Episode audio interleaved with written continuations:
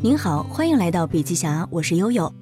今天和您分享清华大学法学院教授高希庆发表的演讲。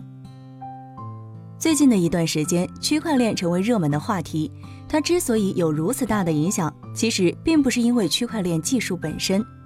区块链对世界的改变最终将使所有人震惊，最重要的是，它所带来的利益已经大大的扰动了许多人的神经。我看到几位我很敬重的人，包括瑞达利欧先生、巴菲特先生及米戴蒙先生，在过去的几个月里，他们都曾表示，对于加密货币，比如比特币这个区块链最明显的表现形式，感到了困惑和怀疑。两个月前，吉米戴蒙先生说，比特币完全是一个庞氏骗局，但还不到一个月的时间，他表示自己后悔说了这句话。因为他觉得说得太早了，对于新技术的了解还不够。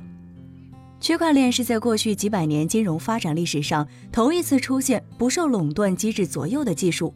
在过去四百年金融发展的历史中，所有的机制性产品、手段、系统等等都是靠垄断来解决的。垄断的出现造成了一个问题，普通老百姓和交易机构之间的连接要靠一批巨大的寄生机构来解决。就是今天所讲的金融中介机构。今天的世界，金融中介机构吸引了社会上最聪明、最能干、最勤奋、最有学业能力的人，这个现象是有问题的。出现区块链之后，尤其是出现以比特币为代表的加密货币之后，我们发现许多国家的政府、中央银行的第一反应是怀疑和抵制，好几个大的国家几乎要封杀它。但今天，他们的态度发生了转变。这非常的有意思，再次证明了历史上的每次大变动都需要时间来逐渐的认识与接受。如今的互联网时代、区块链时代，时间进程变得非常之快，令人咂舌。在短时间内，吉米·戴蒙这个世界上最大的金融机构管理人、最出色的 C E O， 无论是在能力上还是在做人的原则上，都是诚实聪明的人，对这个问题的看法发生了巨大的改变。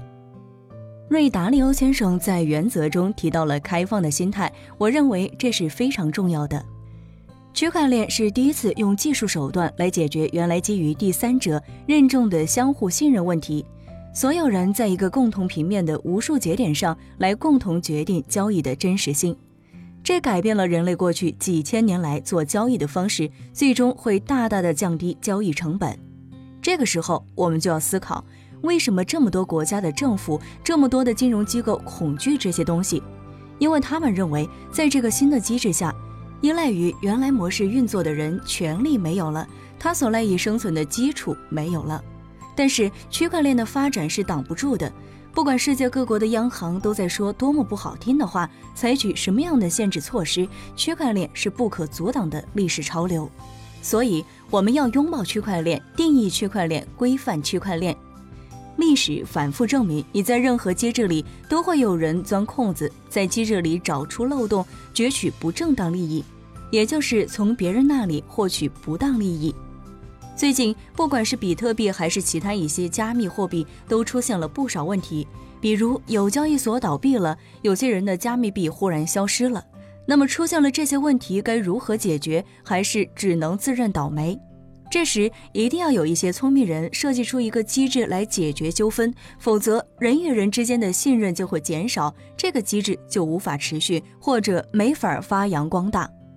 对区块链做出规范是十分重要的事情，因为只有这样才有可能使得这一技术手段尽快地变成对所有人都有利的工具，从而实现人类财富更为公平公正的分配。